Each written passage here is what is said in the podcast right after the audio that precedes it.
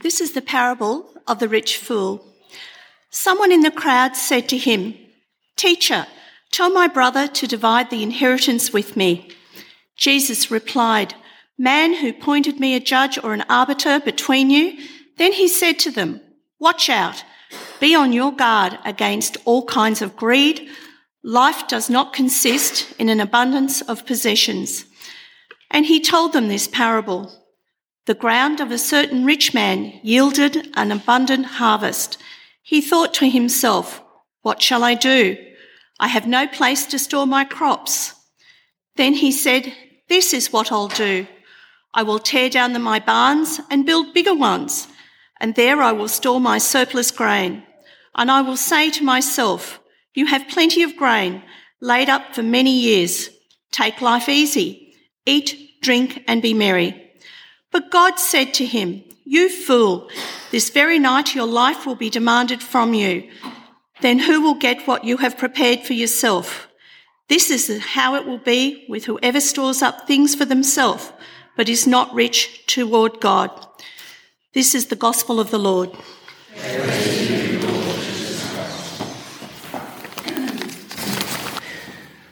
So, when I was in uh, Europe recently, I spent the first couple of days in a hostel in Vienna. And uh, I met an Aussie guy there who's in his mid 20s. Uh, we got talking. Um, and he asked me what I do. When blokes chat, that question normally comes up pretty early on in the conversation. I told him that I lead a church, and that kind of dovetailed into a really interesting conversation about uh, life, faith, God, and just about everything else. And we had quite a lot in common. We, we both live in Queensland. He'd served a few years in the army. Um, he was into running. He was a triathlete. So we got on well. And at one point, I was telling him that when I first became a pastor, I was surprised to discover that most people have something in life that they're struggling with. Well, there is an exception to every rule. And he said, I don't feel like I'm struggling with anything. Said, I come from a good family. Uh, I went to a really good school. Uh, my parents and all my relatives, they're, they're, they're, all healthy and enjoying life. And I'm traveling around Europe for the next three months. And then he said, I, I don't feel like I need to talk to God. To all intents and purposes, certainly at that moment, at that stage of that man's life, he felt satisfied. So, what would Jesus say to someone like that? What would Jesus say to the satisfied? Well, the parable of the rich fool is a good place to start. Not that I think that guy I met was a rich fool, not at all. Um, but it's a good parable for those who are satisfied. But it's important to realize that Jesus didn't address this parable to a group of people who were rich and comfortable themselves. At the beginning of chapter 12, it says, Meanwhile, when a crowd of many thousands had gathered so that they were trampling on one another, Jesus began to speak. Let me assure you that in first century Judea, this would not have been a crowd of rich, comfortable people. The sermon, this parable, was addressed to a group of people, the vast majority of whom barely had enough to live on. Most would have had one spare garment, but not more. And destitution was a very real and present danger. One failed crop, uh, one serious illness, uh, the death of a main provider in a, in a family, and life could be changed forever. Jesus didn't address this sermon to a group of people who were worrying about affording um, plush cars and foreign holidays. But a greedy, grasping, materialistic mindset is not the preserve of the rich. Jesus uses this parable to help the crowd and us understand what's really important in life and what isn't begins when someone in the crowd says to Jesus, Teacher, tell my brother to divide the inheritance with me. You may have heard of the expression, where there's a will, there's a family.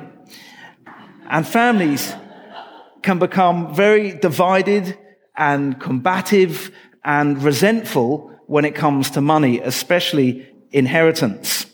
And this man wants Jesus to apply some kind, I guess, some kind of spiritual pressure on his brother.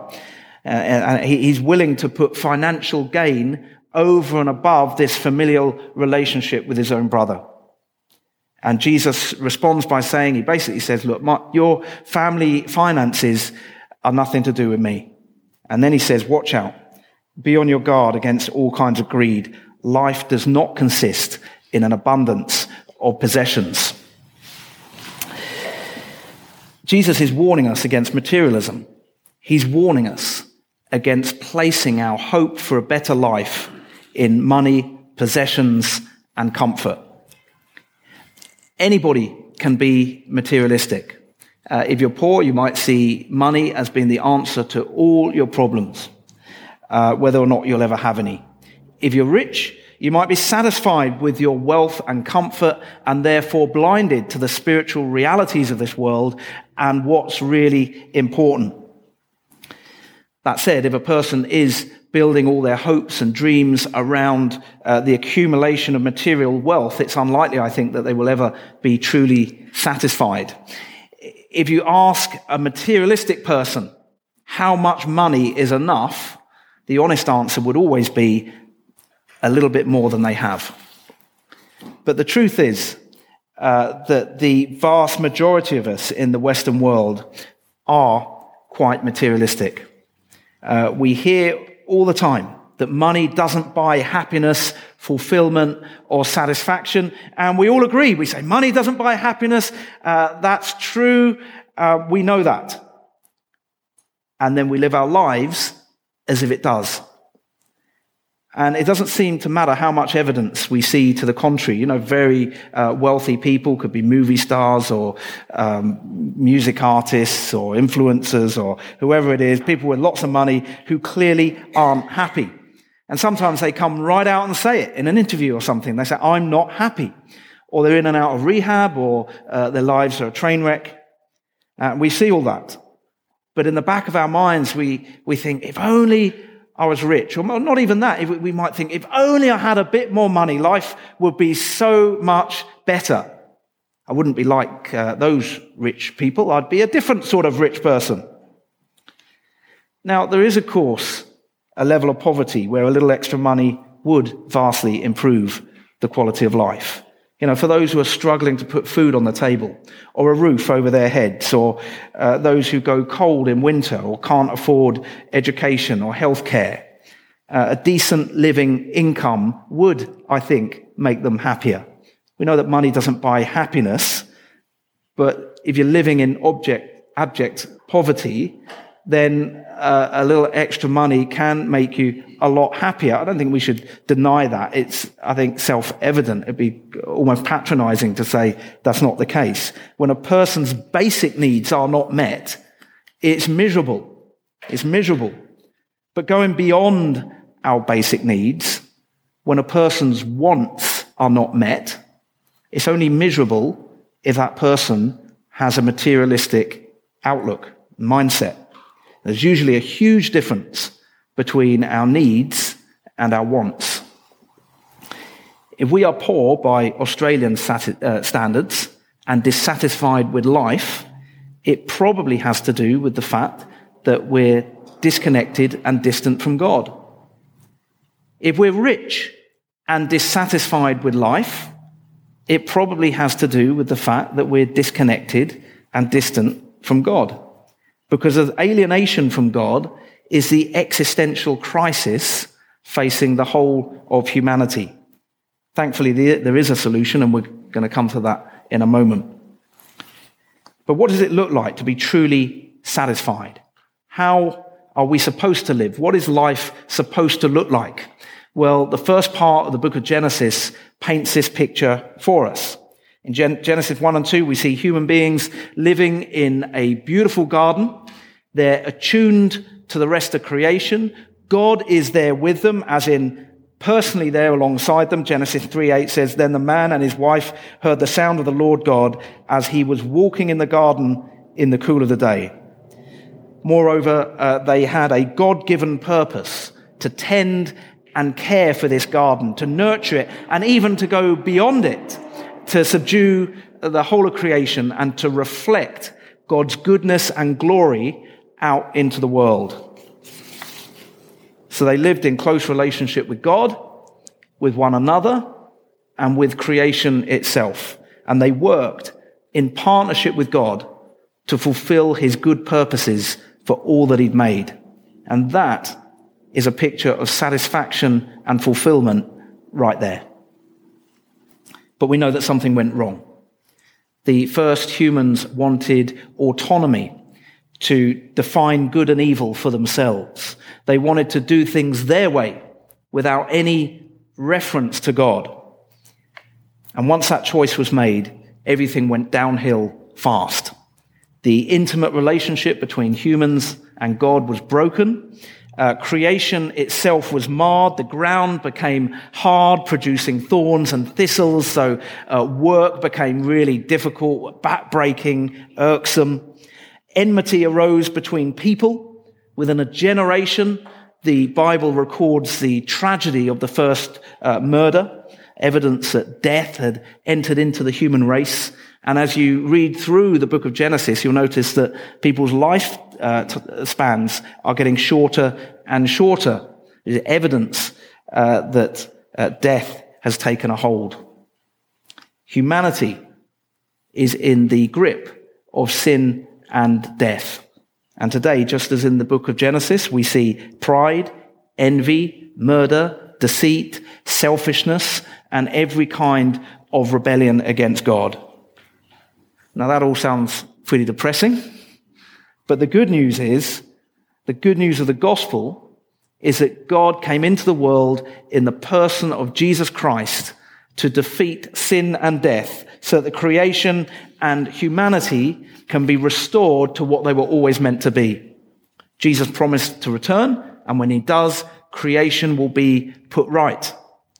And all those who know and love Jesus and all those who have ever known and loved Jesus will have a share in this new perfect world. So the story of the Bible begins with a perfect creation that goes wrong. The majority of the Bible tells the story of what God is doing about it, working in and through human history with the ultimate purpose of bringing a savior into the world. And the, the overarching narrative of the Bible concludes with a renewed and restored creation where God lives with his people forever. So you see, the world as it is now is not the world, is not the home that we've been created for. And this is why we can so often feel out of sorts in the world. Deep down, we know that this is not how things are supposed to be, and we long for something more. C.S. Lewis wrote this. He said, If we find ourselves with a desire that nothing in this world can satisfy, the most probable explanation is that we were made for another world. Materialism is making ourselves comfortable in this world as if this world is all there is and all there ever will be. So, the parable of the rich fool uh, this man, and we notice that he was rich to start with. He didn't lack anything. Um, one year he had a bumper harvest. He had so much grain, he didn't know what to do with it all. He couldn't fit it all into his barns, his massive surplus. He went from being rich to super rich. Uh, for some reason, it reminds me of uh, Pablo Escobar's Medellin drugs cartel. At, at one point, they were making so much cash that they were spending $1,000 per week just on rubber bands so that they could wrap it all into bundles. This man in the parable had so much grain, and grain equals money, so much grain that he couldn't even store it all. He didn't know what to do with it all. So what does he do? I mean, he's already rich. He doesn't need the money. What does he do? Does he give away the surplus grain to the poor? Does he sell it? And uh, how use the money to house the homeless and the destitute. No. He knocks down his barns and he builds bigger barns. And he says to himself, you have plenty of grain laid up for many years. Take life easy. Eat, drink, and be merry. But God said to him, you fool. This very night your life will be demanded from you. Then who will get what you have prepared for yourself? So he got all this grain, all that money, and then he died. And he has eternity ahead of him. We read this parable and we think, well, that guy really had his priorities wrong. Uh, what a shallow individual. But if we think on it for a while, we may well realize that we have more in common with the rich fool than we might like to admit. I would say that the majority of people in the Western world, to some extent, aspire to be like that man. Now, of course, no one aspires to be uh, greedy and selfish, but many people spend their whole lives looking forward to their retirement so that they, they can take life easy, eat, drink, and be merry, as if that is the main purpose of our lives. And there are plenty of people who spend years and years planning and working towards that goal. And when they finally retire, they do get seriously ill and die, like the rich man in this uh, parable, the rich fool. So, what's the point in it all? Don't hear me wrong. It's not a bad thing to plan for the future or to make wise financial decisions. The Bible has a lot to say in favor of good financial management. Planning for the future is not a bad thing. The mistake is to put all our eggs in this flimsy and temporary basket that is wealth and comfort. When we do that, we are giving way to materialism. And the fruit of materialism is usually greed, selfishness, and stinginess. By taking an eternal perspective, instead of focusing exclusively on the here and now, we begin to loosen materialism's grip on us, taking that eternal perspective. So the rich fool lived as this world, this life is all there is. He made himself too comfortable in this world without any thought for the life to come. He believed that he could find complete satisfaction in material things. But even if it were possible to be completely satisfied with wealth and comfort, and I'm not at all convinced that that's the case, but even if that were possible, it is temporary. It will not last. It won't last. When I was in the Royal Marines, I was uh, among a group of soldiers who were among the first to be deployed to Afghanistan. And for the first few months, we were working out of a burnt out old aircraft hangar at Bagram Air Base. Um, we made it like home. Well, we, we made the place home. We, we swept it out. We, we cleaned it up. At first, we had these horrible little camp beds, uh, which were basically just a, uh, a, a square of uh, um, green canvas propped up by these four spindly little wire legs. And uh, we soon replaced those with the bigger, uh, wider, more comfortable cot beds that we managed to beg, borrow, or steal from our US counterparts. Uh, we made a chessboard. Uh, we made a gym outside out of bits of scrap metal that were knocking about the place. A lot of it had been uh, stripped off um, old uh, Russian MiG aircraft. I can remember doing bicep curl with a with a with a wheel on each side of uh, of this bar. Um, we made the place as comfortable as possible. But you won't be surprised to learn uh, that they didn't fly out our furniture.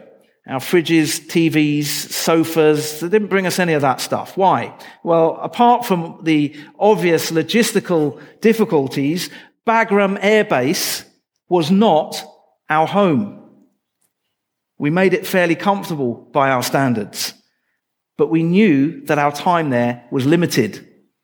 At the end of the tour, we would return to our true home. And it's a bit like that with life. There is nothing wrong with wanting to meet our material needs uh, and those of our family. There's nothing wrong with a degree of comfort. No one wants to live in abject poverty. But if we spend our whole lives striving for wealth, ease, and comfort, then we are wasting our time because it is temporary. It's not going to last. We're not going to be here forever. One day we'll die and we won't be able to take our possessions with us.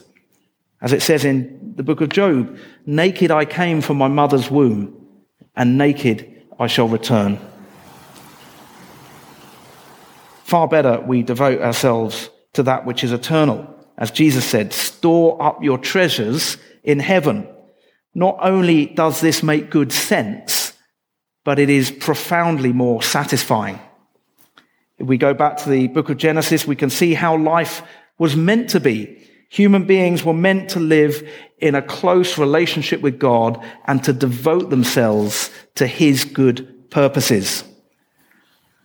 We have been created to live in relationship with God, to be filled with his life giving spirit, and to glorify him with our lives. And even though things went wrong, through Jesus, all of that is still possible. By inviting uh, Christ into our lives, we are brought back into an eternal relationship with God. And if we cooperate with the Holy Spirit, we begin to fulfill God's purposes for our lives once again. Nothing can be more satisfying than that. So, what would Jesus say to the satisfied? Well, if you're looking for satisfaction in the material world, and only in the material world. And the material world is not bad, by the way. It's been created by God for our enjoyment.